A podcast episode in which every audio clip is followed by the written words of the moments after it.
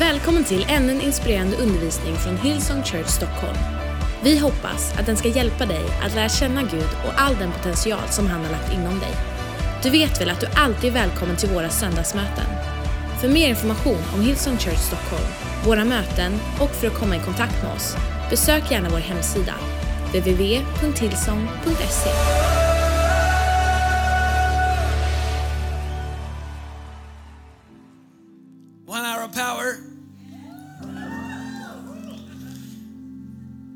Josua kapitel 6. Vi ska prata om att riva murar i en kvart. Sen ska vi be att Gud ska riva murar. Du har inga murar säger du, och då lever du inte. Eller så lever du ett alldeles för litet liv. Så de flesta som inte tror att de har murar, de har hittat en fläck att leva på i livet där det inte finns några murar. Mutat in det och kallar det för livet. Men min vän, om du insåg den vidd som ditt liv har potential att omfamna så skulle du inse att det finns murar som du behöver komma över eller ännu bättre som du behöver be Gud hjälpa dig att rasera så att du kan leva och, och expandera ut till hela det eh, område som Gud har tänkt att ditt liv ska innefatta. Se hästar som man mutar in, som man, som man fängslar in, de lär sig att leva på den lilla yta som de får. Men, men vildhästar som inte har några staket, de tillgodogör sig allting som finns, hela vidderna i, i, i USA, i Montana och South Dakota och överallt där. Och där mustangerna finns, de, de använder vidderna, bergen, dalarna, floderna, allting och kallar det för sitt. Men när man tar dem och stängslar in dem, ger dem ett badkar med vatten och en höbal så anpassar de sig och säger att här är mitt liv. Har du tagit det som Gud har gett dig, där han säger att det finns ingen gräns? Att så mycket högre som himlen är från jorden, så mycket längre som väster är från öster, säger att hans tankar är för det. Han säger, jag vet vilka planer jag har för det. Har, har du tagit det som en gång var obegränsat, det som var gränslöst?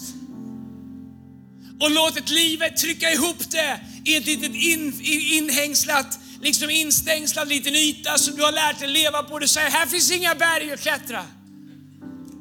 Här finns inga murar att riva. Men om du hade förstått vidden av vad ditt liv har potential att omfatta, så hade du insett att i den sfär som ditt liv skulle kunna befinna sig inom, så finns det murar att rasera, berg och klättra, kopparportar som behöver krossas, därför att de står i vägen till områden som du har rätt till. Josua kapitel 6 så talar Gud till, till Josua det finns någonting som de har rätt till, som är ett löfte, men som de inte har tillgång till. Min vän, det finns saker i ditt liv som du har rätt till, men som du inte har tillgång till. Det finns saker i ditt liv som är dina, men du har inte access dit därför att det står en mur i vägen. Kanske är det någon annan som ockuperar den. Kanske har djävulen byggt en mur för att du ska komma in i allt som Gud har kallat dig. Kanske har du byggt den av rädsla för att vara allt som du har potential att vara. Kanske har du låtit jantelagen bygga en mur. Come on. Se, Israels folk har ett löfte om Jeriko. Men det är omgärdat av en stor mur och mänskligt sett är det omöjligt att komma in där. Men Gud talar till Josua kapitel 6. Så står det Jeriko var stängt och tillbommat för Israels barn. Ingen gick ut eller in. Och Herren sa till Josua, se jag har givit Jeriko med dess kung och dess trappra stridsmän i din hand. Tåga omkring staden med alla stridsdugliga män, gå runt staden en gång. Så ska du göra i sex dagar. Sju präster ska bära sju basuner gjorda av bagghorn framför arken. På sjunde dagen ska ni tåga omkring staden sju gånger och prästerna ska blåsa i hornen. När de blåser i baggens horn med utdragen ton och ni hör ljudet från hornet ska allt folk ge upp ett kraftigt härskrid och ska stadsmuren störta samman och folket ska dra in över dem, var och en rakt fram. Så Gud han säger att ni behöver inte rasa muren, men ni behöver följa mig. Så de flesta människor lägger all energi på muren istället för att följa honom och lyda honom så säger om du gör det jag säger så kommer jag riva dina murar. Det är enklare att gå en kurs i självhjälp i hur man river murar från någon som utbildar andra människor fast de aldrig har rivit en egen mur. I hur det skulle kunna vara att riva murar. Istället för att säga Gud, om du leder mig så litar jag på att om det uppstår en mur så tar du hand om den. Jag vill ge dig några saker om murar. Vilka murar har du i ditt liv som står i vägen mellan det som Gud har lovat dig och det som idag är det som du har tillgång till? Vilka murar har du byggt upp runt ditt hjärta? Kanske är du här som har haft en relation eller flera relationer, det har inte blivit som du har hoppats. Och nu har du byggt en mur kring ditt hjärta så ingen kärlek kommer in och ingen kärlek går ut. Kanske hade du en dröm, men drömmen blev inte som du hade hoppats och nu har du byggt en mur. Så när, när drömmar smyger sig på så är det ogenomträngligt därför att du har byggt en mur för att skydda dig mot att bli besviken igen. Min bön är att du skulle få riva sådana murar under det här året som har stått alldeles för länge. Det finns människor i din närhet som behöver att du river av murarna så att du kan bli allt som Gud har tänkt att du ska bli. Så att han kan använda dig till allt som han har tänkt att använda dig till. Ingen vinner på att du krymper. Ingen vinner på att du säger, nej men inte ska väl jag. Alla tjänar på att du är awesome. Alla tjänar på att ditt liv går framåt. Så min bön att du skulle riva sådana murar. Låt mig bara säga några saker om murar. Saker jag upptäckte i att riva murar. Nummer ett, intensiteten på motståndet är bevis på kraften i ditt liv. Oh, det är värt att åka hem efter bara det. My God, om du förstår hur riktigt det är. Intensiteten på det motstånd du möter definieras av den kraft som finns i ditt liv. Har du upptäckt, har du tänkt på att Håkan Mild aldrig hade någon som punktmarkerade honom? Låt det sjunka in. Ni vet inte vem Håkan Mild är. Håkan Mild hade aldrig någon. Det var aldrig någon som, vi måste ta hand om den här Håkan Mild, den här mittfältaren från IFK Göteborg som skjuter alla straffar upp på läktaren. Inget lag var rädd för Håkan Mild.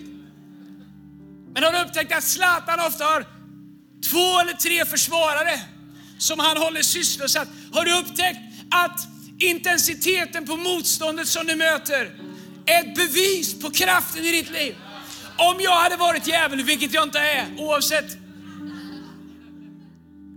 vad som står på internet. Om jag hade varit djävul, då hade jag försökt att stoppa människor så tidigt som möjligt. Innan de får upp momentum. Innan de får upp speed. Innan man hinner hämta kraft, innan man hinner hämta fart. Därför så är det så att en del upplever ett enormt motstånd. Men jag har glädjande nyhet till er. Jag har upptäckt att ju större motstånd, ju större potential. Ju större murar, ju större välsignelse på andra sidan muren. Ju brantare backe, ju större skatt på toppen. Förbanna inte murarna. Fråga inte Gud varför branten är så brant att klättra. Tacka Gud därför att det som väntar på dig där uppe är värt att klättra över. Det andra som jag vill att du ska veta om murar. Och en fråga du behöver ställa dig när det gäller att överkomma murar, det är, kommer du fortsätta göra det som är rätt? Även när saker inte blir som du hade velat. Så de flesta människor får aldrig se murar falla därför att de är inte kvar när det är dags att gå sjunde varvet. Josua ledde en armé av människor och han ska sälja in till dem. Så här kommer det gå till. Vi kommer under sex dagar gå ett varv varje dag. Ni så här som tutar i lammhornen, ni blåser på, ni gör eran grej. Resten av oss, vi går runt här, försök spela i takt om ni kan. Idag ska vi gå ett varv. Första dagen, ja men det var väl kul att gå ett varv runt Jeriko, det är säkert någon profetisk handling. Nu har vi gjort det. Andra dagen säger Josua, idag ska vi gå ett varv till. Andra dagen, åh, det börjar kännas lite löjligt här. Vi har gått här runt nu, stenarna känns lika bergsfasta som igår. Det här är ju tramsigt Josua, de kollar ju på oss. De sitter ju på muren uppe och skrattar åt oss. De häller ner hinkar på oss. De kastar ner avföring på oss. Tredje dagen, Josua säger, idag ska vi gå ett varv. Men jag är inte med längre. Jag håller på att gå runt den här muren i två dagar nu. Det är tramsigt. Det är ingen människa som tror att någonting händer kring murar bara för man går runt omkring dem. Hade Gud verkligen brytt sig om mig så hade det inte funnits någon mur där. Så Gud han håller på att orkestrera ett genombrott som människor, vi predikar om det idag tusentals år senare. Det här är ju ingen saga, det här hände. Vi pratar om det här ikväll på Cirkus på Djurgården. Därför att det var ett mirakel som människor har pratat om. Men de som efter andra dagen kände, det här känns löjligt, jag är inte med och gå längre. Så de var inte med tredje dagen. Och de som var trötta fjärde dagen och sa, hade det här funkat så hade det redan rasat. Jag är inte säker på att alla som började gå första varvet var kvar sjunde dagen. Inför sjunde dagen säger Josua, idag ska vi inte gå ett varv, vi ska gå sju varv. Och när vi har gått det sjunde varvet, när vi kommer tillbaks där vi började, då ska alla spela, alla ska ge upp ett härskri. Och då har Gud sagt att murarna ska rasa. Fråga mig inte hur. Så de flesta människorna är aldrig där på sjunde varvet. Nio av tio människor har gett upp. De allra flesta ungefär på varv två när det börjar kännas uncomfortable. Men det är inte skönt att gå här längre. Vad hjälper det mig att gå här längre? Jag borde vara ute och jobba på en lösning istället. Jag borde dra mig härifrån. Det är bättre att jag inte går så blir jag i alla fall inte besviken om det inte rasar. De flesta människor är inte där när det är dags att se murarna rasa. Kommer du fortsätta att göra det som är rätt? Även när saker inte blir som du hade velat eller som du förstår. Det tredje jag måste se murar rasa är att lydnad är mitt ansvar. Resultatet är Guds ansvar. Gud bad dem gå sju varv, eller sju dagar. Han bad dem inte rasera murarna. Det är väldigt viktigt att förstå när du ber Gud göra någonting i ditt liv. Vad som är våran del och vad som är Guds del. Så problemet för många av oss är att vi underskattar lydnad och överskattar våran del i miraklet. Och jag önskar att det fanns någon som förstod det ikväll, för att det kan förändra livet på dig. Lydnad är våran del. Herre, vad vill du att jag ska göra? Och när vi fokuserar på det som Gud vill att vi ska göra så lämnar vi också över ansvaret på det som vi inte kan påverka till Gud. Så Gud var in charge över att riva murar. Israels folk i lydnad skulle gå kring murarna. Kanske om du slutar göra det Gud aldrig har bett dig göra och börjar lyda honom i det som han har bett dig göra, även om det inte verkar logiskt, attraktivt, normalt. Det fjärde som jag ser är att ofta behöver Gud vinna kampen inom oss innan han kan vinna kampen för oss. Så jag undrar varför de var tvungna att gå i sju dagar. Det var så många olika teorier. Sju är Guds tal, fullkomlighetens tal, alla möjliga saker. Men jag undrar om det var så att det var som när de hade varit i öknen i 40 år. Därför att de kom ur Egypten genom Röda havet, tog sig fram till Kanans land där de skulle ha kommit in. Men de tvivlade på att Gud skulle kunna göra det Gud hade lovat. Så faktum är att Bibeln säger att Gud var tvungen att vänta ut en hel generation. Den tvivlande generationen som ändå hade sett Guds ande i Egypten. Gud var tvungen att vänta på att de skulle dö ut, på att de skulle vara klara innan han kunde ta med sig nästa, den riktiga generationen in i löfteslandet. Kan det vara så ibland? Att anledningen att miraklet dröjer är att vi inte låter Gud göra det i oss som vi behöver för att klara och leva i det miraklet som vi behöver. Men jag har så många saker jag får göra idag som jag drömmer om. Men jag ville göra det för 20 år sedan. Men du förstår, miraklet var där. Kallelsen var där, potentialen fanns där, men jag var inte där. Och hade Gud tagit mig och satt mig i det som jag eh, lever i idag, även om jag inte har sett alla mina drömmar gå i fullbordan. Men hade jag fått idag, hade jag fått då det jag fått idag, så hade det inte varit bra för någon. De flesta av oss vill ha det Gud gör för oss, men få av oss vill ha det Gud behöver göra i oss. Se, många av oss vi, vi, vi skjuter miraklet framför oss. Vi skjuter det här med att våra murar ska rasa framför oss, för vi låter inte Gud göra i oss.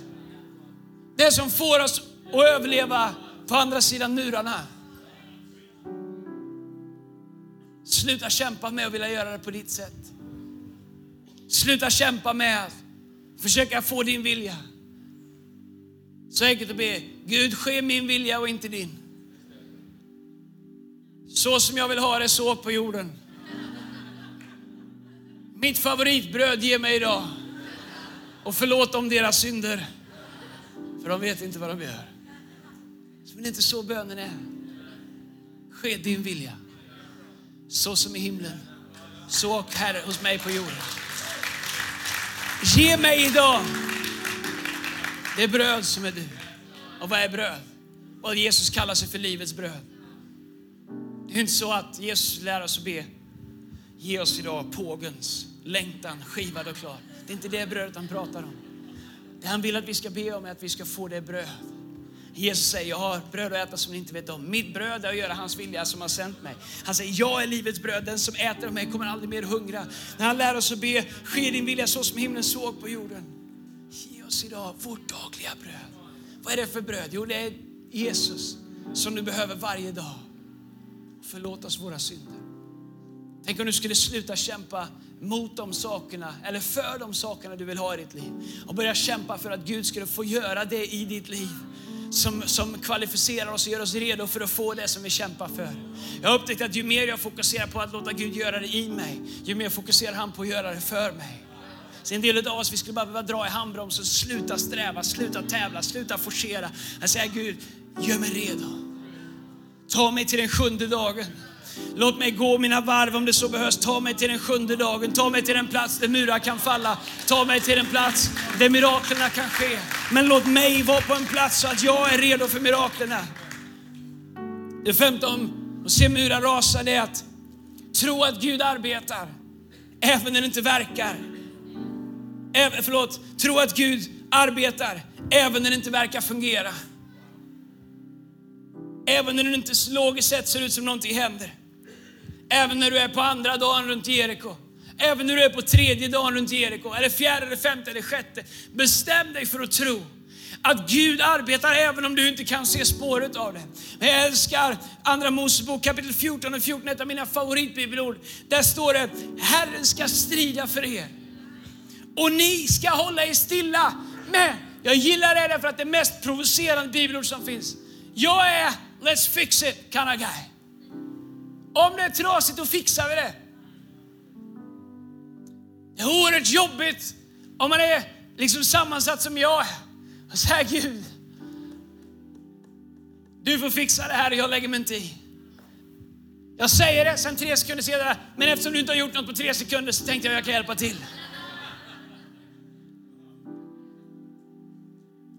Bestämma sig och tro att det fungerar. Kanske har du bett samma bön i två år och inte sett en skillnad. Kanske har du bett samma bön i fem år. Är det så att Gud är trög? Är det så att Gud inte hör? Är det så att Gud inte vill? Är det så att Gud inte kan? Bibeln säger att han vill, han kan, han hör, han har lovat. Så om det finns en distans mellan det jag ber om och där jag får det, så är det ju inte det att Gud har svårt att få miraklet till mig. Det är ofta det att Gud har svårt att få mig till miraklet. Därför att jag vill skapa min egen väg. Men när jag börjar tro att Gud arbetar och gör saker även när jag inte ser det. Jag predikade i morse om i psalm 127 där det står om att samma sak som orättfärdiga människor sliter för i sitt svett, han jobbar för. Samma sak ger han till de rättfärdiga medan de sover. Medan du sover jobbar Gud på ditt mirakel. Medan du tjänar honom jobbar Gud på ditt mirakel. Medan du sätter en fot framför nästa fot så jobbar Gud på ditt mirakel. Våga tro honom. När jag växte upp så fanns det något som det kallas för torrtro eller torrbe. Det var när man sa, jag behöver inga känslor för att be om det här, för att jag vet att det är rätt. Man bad till det man kallar det är att man bad tills det bröt igenom. Bibeln säger att om första kyrkan, ut, de höll uthålligt fast i bön. Enträget samlades de i, i hemmen och i templet. Det finns någonting med att våga bestämma sig för att hålla fast när inte ett enda tecken pekar på att det Gud säger skulle vara sant. Det sjätte om att se sina murar rasa. Det är att löftet står fortfarande kvar, även om muren fortfarande står kvar. När var Guds löfte starkast? När muren föll? Eller när Gud sa till Josua att ni ska gå runt den här i sju dagar? Förstår, löftet står fortfarande fast även om muren fortfarande står fast. Så en del av oss vi värderar potentialen i löftet baserat på hur fast muren står. Det handlar inte om muren. Det är en bisak för Gud att riva murar. Gud, för Gud handlar inte det här om att riva murar, för Gud handlar om att få sitt folk in i Jeriko. Muren var bara någonting som han skulle riva på vägen. Så han var tvungen att få, Jerikos, få, eh, få Israels folk redo för Jeriko. Han var tvungen att få dem till en plats där de förstod att det är inte genom någon människas styrka eller kraft som det här kommer ske, utan genom min ande. Han var tvungen att ta dem till en plats där de abdikerade från möjligheten att göra det själva och ta äran själva och säga Gud, om den här muren ska rasa så är det bara genom dina mirakler. Det var därför de fick gå och titta på den muren. Första dagen, men den här muren går inte att rasera. Den här muren är ogenomtränglig. Den här muren går inte att klättra över. Gud, vi kommer aldrig kunna anfalla den här muren. Gud, vi kommer aldrig kunna komma igenom den här muren. Gud, vi kommer aldrig kunna övervinna den här muren. Och för varje dag de gick där så inser de hur mer och mer och mer hur omöjligt det är för dem att ta sig igenom muren. Till slut på sjätte och sjunde dagen så inser de, Gud, det enda som finns kvar är ett mirakel. Det är en bra plats att vara på. Har du märkt att man ber annorlunda? När man har slut på egna initiativ, när man har slut på egna options. Det är det det handlar om för Gud att få Israels folk till en plats där de var redo att leva i välsignelsen, men beroende av Gud. Det är enkelt att leva beroende av Gud när vi försöker komma in i välsignelsen. Åh Gud, jag behöver dig. Åh Gud, om jag bara får det jobbet. Jag ska följa dig varje dag. Om jag bara får den, den eh, tjejen, den killen, den bostaden, den whatever. Du ska, det är enkelt att lova Gud och vara beroende av Gud när vi inte har det vi behöver. Gud, om jag bara får ett helande. Gud, du vet hur mycket jag behöver dig. Jag har den här sjukdomen, jag behöver dig. Gud, här du ser, det är enkelt att bejaka sitt behov när man har ett behov. Men ser det, det Gud behöver göra, och lyssna på mig någon som behöver höra det här kommer förvandla livet på dig. Det Gud behövde göra var att få Israels folk att vara lika beroende av Gud i Jeriko på andra sidan muren som de var utanför Jeriko på andra sidan muren. Så det handlar inte om muren, det handlar om oss. Det handlar inte om muren du har byggt, det handlar om ditt hjärta. Det handlar inte om muren som står i vägen för din framtid. Det handlar om din tillförlit på Gud som säger att det jag startar, det fullbordar jag. Det jag lovar, det håller jag. Jag är alfa, jag är omega, jag är alltings början, jag är alltings slut. Det handlar inte om muren, det handlar inte om berget, det handlar inte om dalen, det handlar inte om kopparporten, det handlar inte om järnbommarna som Jesaja skriver om. Det handlar om om du tror på Gud, att han är mäktig att göra vad han säger och om du är beredd att komma till en plats där du är lika beroende av Gud i välsignelse som du är i utmaning. För jag har upptäckt vad som händer när vi kommer in i välsignelsen och glömmer bort hur beroende av Gud vi var i vår utmaning. Vet du vad som händer? Men vi får ta ett nytt varv. Livet tar oss tillbaka till en plats där vi upptäcker vårt behov av Gud igen. Genom utmaning får vi gå igenom vårt behov igen. Gå igenom nya utmaningar. Åh Gud, hur kunde jag vara så dum? Åh Gud, jag kommer ihåg när det var du och jag. Åh Gud, jag kommer ihåg när mitt äktenskap var bra. Jag kommer ihåg när min relation med mina vänner var bra. Jag kommer ihåg när min ekonomi fungerade. Jag kommer ihåg när jag hade ett jobb. Jag kommer ihåg allt det. Men Gud, jag tog det för givet som David när han ska göra vad Gud har kallat honom till men stannar hemma och får se Batseba. Han levde inte lika beroende av Gud när han var på toppen som kung som han var när han stod i en dal omgiven av soldater med en jätte som hette Goliat framför honom. Då sa han, du kommer emot mig med svärd och lans, men jag kommer emot dig Herren Sebaots namn. Han hade ingenting att berömma sig av mer än Gud och Guds potential och Guds löften. Men så kom han in i kungariket, så blev han kung, så blev han omsjungen, så skrev man sånger om honom. En dag vaknade han på morgonen och kände, I am untouchable. Gud sa, kanske är det dags för dig att göra ett nytt varv. Ett varv som slutar med att en profet kommer till honom och berättar om vad han har gjort och han lägger sig på marken i en vecka. Bibeln säger att han ångrar sig i säck och aska. Så får han gå vandringen igen. Och när han är tillbaka så säger Gud att David har ett hjärta efter Guds eget. Det handlar inte om murarna, det handlar inte om utmaningarna, det handlar inte om miraklen du behöver. Det handlar om vart du är. Sluta skyll på murarna. Sluta skyll på muren från din barndom, sluta skyll på muren från ditt förra förhållande, sluta skyll på muren från jobbet som du inte fick, eller utbildningen du inte kom in på. Sluta prata om murarna och börja prata om hur stor Gud är. Sluta prata om hur höga murar livet har byggt runt omkring dig, eller djävulen har byggt runt omkring dig. Börja prata om hur stor Gud du har. Börja prata om hur mäktig Gud är. Börja prata om att du har en Gud som kan rasera murar. Börja tala om att du har en Gud som du kan följa. Börja säga till människor, muren var stor men jag följde honom. Jag gjorde som han sa och mina murar rasade. I sjunde och sista medan bandet kommer upp. Det är att fortsätta framåt. Så det finns alltid nya berg att klättra, nya murar att rasa. Galaterbrevet kapitel 6, vers 9 så står det, låt oss därför inte tröttna på att göra gott. Ty när tiden är inne får vi skörda om vi inte ger upp. Låt oss inte tröttna på att göra gott. Kan jag säga någonting om murar? Åh, jag önskar att vi hade haft two hour of double power här idag, men nu har vi bara one hour of power. Men kan jag få säga någonting till alla er wallbreakers? När du har börjat riva dina egna murar så kommer Gud börja utmana dig att riva andras murar. Så stanna inte i välsignelsen av att du har fått din egen mur riven. Utan fortsätt framåt. Låt, Paulus säger låt oss därför inte tröttna på att göra gott. Håll ut, fortsätt. Kom on, är du en del av att bygga upp murar runt folk? Är du en del av att rasera murar för människor? Är du en sån som bygger med våran kyrka? Vi är en kyrka utan murar. Kyrka utan masker. Du behöver inte bygga upp en försvarsmur för att komma in hit, för du behöver inte tro som oss. Du behöver inte sjunga som oss, du behöver inte se ut som oss. Du behöver inte, du behöver inte vara som oss, du behöver inte vara säker på saker och ting. Du får vara som du är. Du behöver inte bygga en mur för att vara här. Du är välkommen som du är. Du måste inte believe to belong. Du är välkommen som du är. Du behöver inte behave to belong. Du kan komma som du är. Du behöver ingen mur framför dig. Men vi är ingen kyrka som bygger murar mot samhället, murar mot andra människor. Vi är ingen kyrka som förbannar mörkret. Vi är en kyrka som raserar murar och tänder ljus. Som leder människor ut i frihet istället för att skälla på sådana som är bakom murar.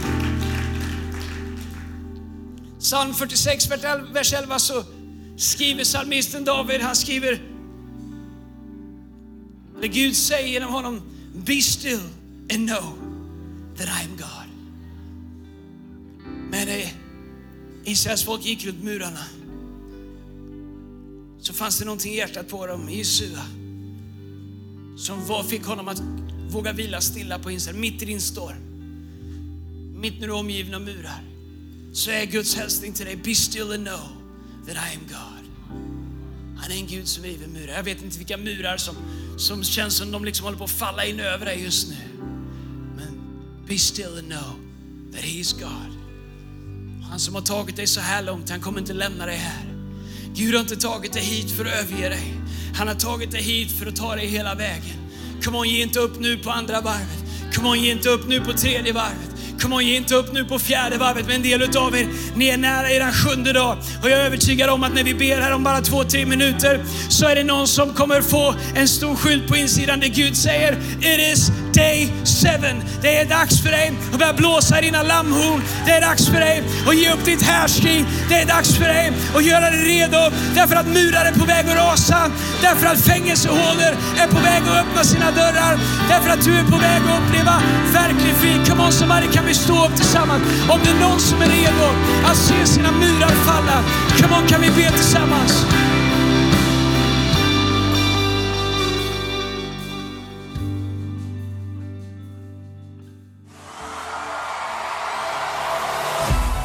För att du har lyssnat. Om du vill veta mer om Hillsong och mer om vem Gud är, kontakta oss gärna. Eller gå in på www.hillsong.se. Och kom ihåg, du är alltid välkommen till våra gudstjänster. Om du vill ha mer information och uppdateringar av pastor Andreas Nilsen, följ honom på Twitter, Instagram och Facebook där hans användarnamn är Andreas Nilsson.